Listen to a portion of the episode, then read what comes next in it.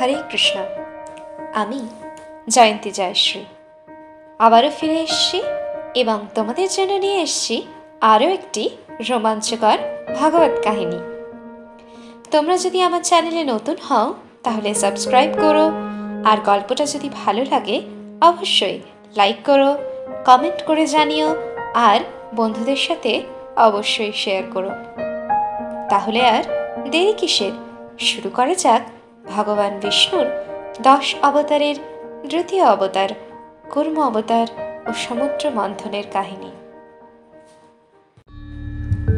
কুর্ম মানে কচ্ছপ। ভগবান বিষ্ণু কুর্মরূপে এই পৃথিবীতে এসেছিলেন এবং এই পৃথিবীকে নিজের পিঠে ধারণ করেছিলেন এবং দেবতা ও অসুরদের সকলকে সঙ্গে নিয়ে সমুদ্র মন্থন করে লক্ষ্মী দেবীকে উদ্ধার করে এই ত্রিভুবনকে রক্ষা করেছিলেন। একদিন দুর্বাসা মুনি ভ্রমণ করছিলেন। তার গলায় ছিল পারিজাত ফুলের মালা। ভ্রমণ করার সময় তার দেবরাজ ইন্দ্রর সাথে দেখা হয় এবং দুর্বাসা মুনি সেই পারিজাত ফুলের মালা দেবরাজ ইন্দ্রকে সম্মান করে পরিয়ে দেয়। দেবরাজ ইন্দ্র অহংকারে গর্বিত হয়ে সেই পারিজাত ফুলের মালাকে তুচ্ছ মনে করে নিজের হাতি ঐরাবতের গলায় পরিয়ে দেয়। আর ঐরাবত সেই সুগন্ধিত পারিজাত ফুলের মালার গন্ধে উন্মত্ত হয়ে তা মাটিতে ফেলে দেয়। দুর্বাসামণি ভীষণ ক্রুদ্ধ হন এবং বলেন, হে দেবরাজ, তুমি আমার দেওয়া মালার অপমান করেছ। তাই আজ থেকে তুমি লক্ষ্যহীন হয়ে যাবে এবং তোমার ত্রিভুবনও শ্রীহীন হয়ে যাবে। দুর্বাসামনির অভিশাপ কখনো বিফলে যায় না। তাই অভিশাপ দেওয়া মাত্রই দেবী লক্ষ্মী অন্তর্হিতা হলেন এবং দেবরাজ ইন্দ্র ও ত্রিভুবন শ্রীহীন হয়ে গেল। ত্রিভুবন শ্রীহীন হয় দেবতা ও অসুরদের মধ্যে যুদ্ধ শুরু হলো এবং দুর্দান্ত বলশালী অসুরগণ দেবতাদের ওপর আক্রমণ করতে লাগল। এই অবস্থা দেখে ইন্দ্র, চন্দ্র, বায়ু, বরুণ প্রভৃতি দেবগণ এবং মুনি ঋষিরা শ্রী ব্রহ্মার কাছে গিয়ে তাদের করুণ অবস্থার কথা বর্ণনা করলেন। সব শুনে ব্রহ্মা কিছুক্ষণ চিন্তা করলেন এবং বললেন, যে ঘোরতর বিপদ উপস্থিত হয়েছে, তার প্রতিকার করা আমার সাধ্যায়ত্ত নয়।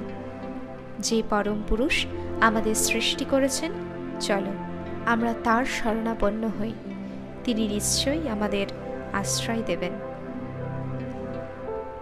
ব্রহ্মা দেবগণকে নিয়ে বিষ্ণু ভগবানের কাছে গিয়ে তাকে বিভিন্ন স্তব, স্তুতি, প্রার্থনা করে প্রণাম করলেন। বিষ্ণু ভগবান প্রার্থনায় সন্তুষ্ট হয়ে আবির্ভূত হলেন এবং বিষ্ণু ভগবানের দেহ থেকে নির্গত কোটি কোটি সূর্যের আলোয় চারিদিকে আলোকিত হয়ে উঠল। দেবগণ সেই আলোয় এক প্রকার দৃষ্টি হারিয়ে ফেললেন। কেবলমাত্র ব্রহ্মা ও মহাদেব ভগবান বিষ্ণুর সেই অপূর্ব রূপ দেখতে পেলেন। সকল দেব দেবীগণ ভগবানকে প্রণতি জানালেন এবং সাষ্টাঙ্গে বারবার প্রণাম করে পুরুষোত্তমের স্তব করলেন। ভগবান বিষ্ণু মেঘ গম্ভীর স্বরে বললেন, হে দেবগণ, হে গন্ধর্বগণ, যাতে তোমাদের সকল বিপদ দূর হয় এবং সর্বাঙ্গীন মঙ্গল হয় তার উপায় বলছি। তোমরা মন দিয়ে শ্রবণ করো। তোমরা সবাই নিজ নিজ আলয়ে ফিরে যাও এবং এই বিপদকালীন পরিস্থিতিতে অসুরদের সাথে বন্ধুত্ব স্থাপন করো। এই অবস্থায় সমুদ্র মন্থন করে অমৃত উৎপাদন করতে না পারলে জগৎ রক্ষা করা যাবে না। জগৎ যেরকম দুর্দশাগ্রস্ত হয়েছে, অমৃত ছাড়া শান্তি প্রদান করা কারুর সাধ্য নয়।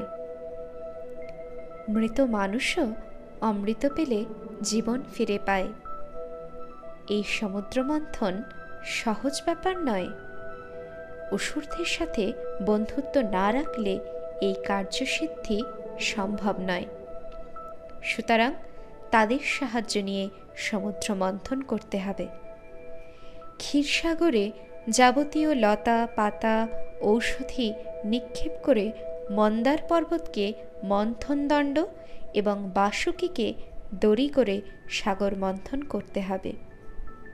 এইভাবে সাগর মন্থন করতে গেলে পৃথিবী এই ভার সহ্য করতে না পেরে রসাতালে চলে যাবে। তখন আমি কুর্মরূপ ধারণ করে মন্দার পর্বতকে আমার পিঠে ধারণ করব।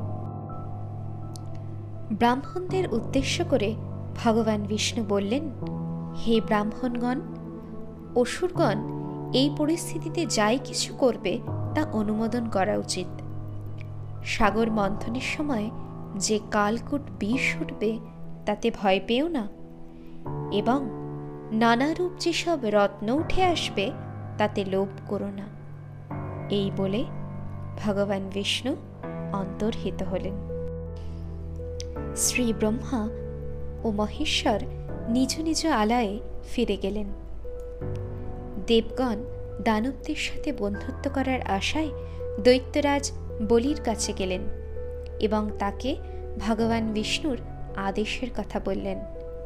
সব বর্ণনা শুনে বলি মহারাজ এবং প্রভৃতি দানবেন্দ্রগণ দেবরাজের কথায় সম্মত হলেন। দেবতা এবং দানবেরা মিলে সাগর মন্থন করার জন্য সন্ধি স্থাপন করলেন এবং অমৃত লাভের উদ্দেশ্যে ব্যগ্র হলেন। সুর এবং অসুর যখন মন্দার পর্বতকে উপড়ে নিয়ে সমুদ্রের দিকে নিয়ে যাচ্ছিলেন মন্দার পর্বতের ভার সহ্য করতে না পেরে পথের মধ্যেই মন্দার পর্বতকে নামিয়ে দেয়। মন্দার পর্বতকে বয়ে নিয়ে আসার সময় বহু সুর ও অসুরগণ প্রাণ ত্যাগ করে।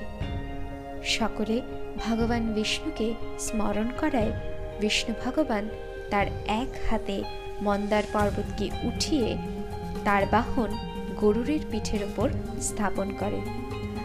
এবং দেব ও দানবগণ সকলকে নিয়ে সাগরের দিকে প্রস্থান করেন।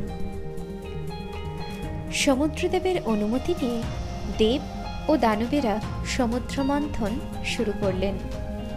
মন্থন শুরুর সময় যখন দেবতাগণ বাসুকির মুখের দিকটা ধরবেন বলে ঠিক করলেন, দানবগণ প্রতিবাদ করে বললেন, শাস্ত্রে আছে, সর্পের লেজের দিকটা ধরলে অমঙ্গল ঘটে। অতএব আমরা সর্পের মুখের দিকটা ধরব।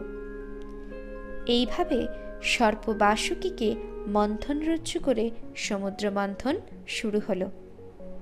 দেব ও অসুরগণের প্রভাবে যখন মন্দার পর্বত ক্রমশ নিচের দিকে যেতে লাগল, তখন ভগবান বিষ্ণু বৃহৎ এক কুর্মর রূপ ধারণ করে সাগর গর্ভে প্রবেশ করলেন। এবং মন্দার পর্বতকে নিজের পৃষ্ঠে ধারণ করলেন এবং আর এক বিরাট মূর্তি ধারণ করে মন্দার পর্বতকে ওপরের দিকে আকর্ষণ করতে লাগলেন, যাতে পৃথিবী রসাতালে তলিয়ে না যায়। শ্রীবিষ্ণুর এই অপূর্ব এবং আশ্চর্যময় লীলা দেখে শ্রী ব্রহ্মা এবং মহেশ্বর তার স্তব করতে লাগলেন। এবং সাথে সাথে পুষ্পবৃষ্টি হল। দেব ও অসুরগণ শ্রীবিষ্ণুর ক্ষমতায় আরও বলশালী হয়ে সাগর মন্থন করতে লাগলেন। নাগরাজ বাসুকীর সহস্র ফনা থেকে অগ্নি শিখায় ও ধোঁয়ায় চারিদিক ছেয়ে গেল। দেব ও অসুরগণ মলিন ও ভয়ভীত হতে লাগলেন। সেই সময় শ্রীহরি নারায়ণ মেঘ সৃষ্টি করে বৃষ্টি আনয়ন করলেন। ও সুরাসুরগণের সকল ক্লান্তি ও ভয় দূর করলেন। আবারও মন্থন কার্য শুরু হলো। কিন্তু এইবার কালকোট বিষ উঠে এলো এবং সেই বিষের প্রভাবে চারিদিক অন্ধকার, আচ্ছন্ন হয়ে গেল। ত্রিলোকের সকল প্রাণী জ্ঞান হারিয়ে ফেলছিল। এই দেখে ব্রহ্মা মহেশ্বরকে স্মরণ করলেন এবং বললেন, হে প্রভু, এই সংকটকালে আপনি রক্ষা না করলে ত্রিভুবন রক্ষা পায় না। আপনি কৃপা করে রক্ষা করুন। তখন পঞ্চানন মহাদেব সেই কালকুট বিষ পান করে নিজ কণ্ঠে ধারণ করলেন এবং তখন থেকেই মহাদেবের আরও এক নাম নীলকণ্ঠ। পুনর্বার সমুদ্র মন্থন শুরু হলো এবং এইবার গোমাতা সুরভি উৎপন্ন হলেন। ঋষি, মুনি সকলে তাকে গ্রহণ করলেন। এরপর চন্দ্রের প্রভাযুক্ত উচ্চৈশ্রবা নামে এক অশ্ব উঠে এলো। বিষ্ণুর কথা মতো দানবেন্দ্র মলি সেই উচ্চৈশ্রবা ঘোড়াকে গ্রহণ করলেন। এরপর উঠে এলো ঐরাবত নামের এক অলৌকিক হস্তি। তাকে দেবরাজ ইন্দ্র গ্রহণ করলেন। একে একে ক্ষীরসাগর থেকে উঠে এলো অষ্টদিগ্গজ, অষ্টকরিণী, পদ্মরাগ ও কৌস্তবমণি।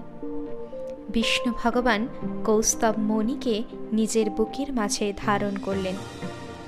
এরপর উঠে এলো অপূর্ব সুগন্ধযুক্ত পারিজাত ফুল। এবং শুভ্র বস্ত্র পরিধান করা রূপ লাবণ্যযুক্ত অপ্সরাগণ।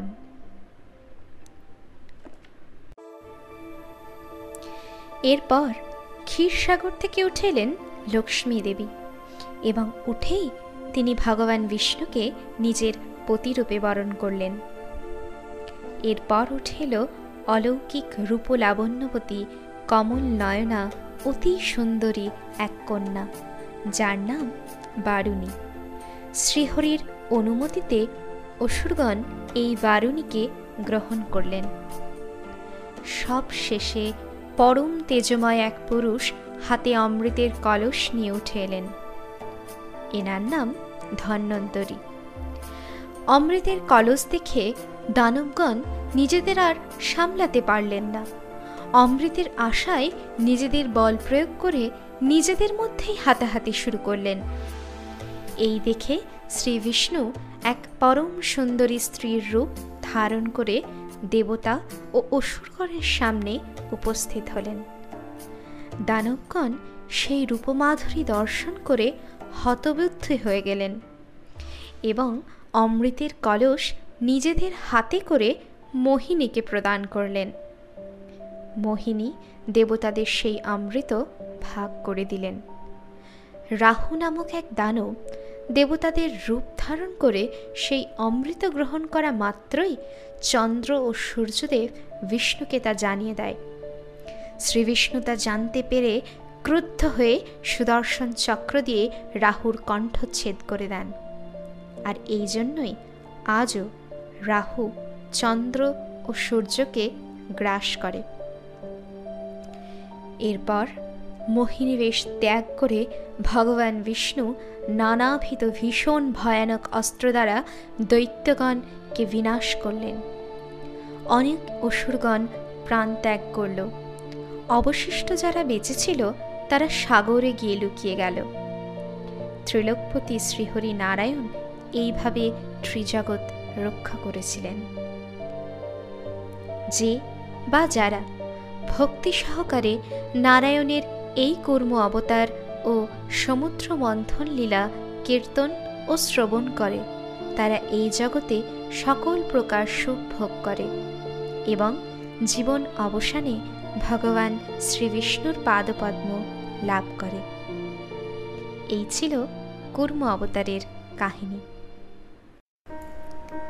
আমার বলা গল্প যদি তোমাদের ভালো লেগে থাকে, তাহলে লাইক করো কমেন্ট করে জানিও তোমাদের কেমন লাগল এবং যদি নতুন হও, অবশ্যই সাবস্ক্রাইব করো। জলদি ফিরে আসব অন্য সব ভগবত কথা নিয়ে। ততক্ষণের জন্য বলি, ভগবানের নাম করো এবং আনন্দে থাকো। অনেক ধন্যবাদ। হরে কৃষ্ণ।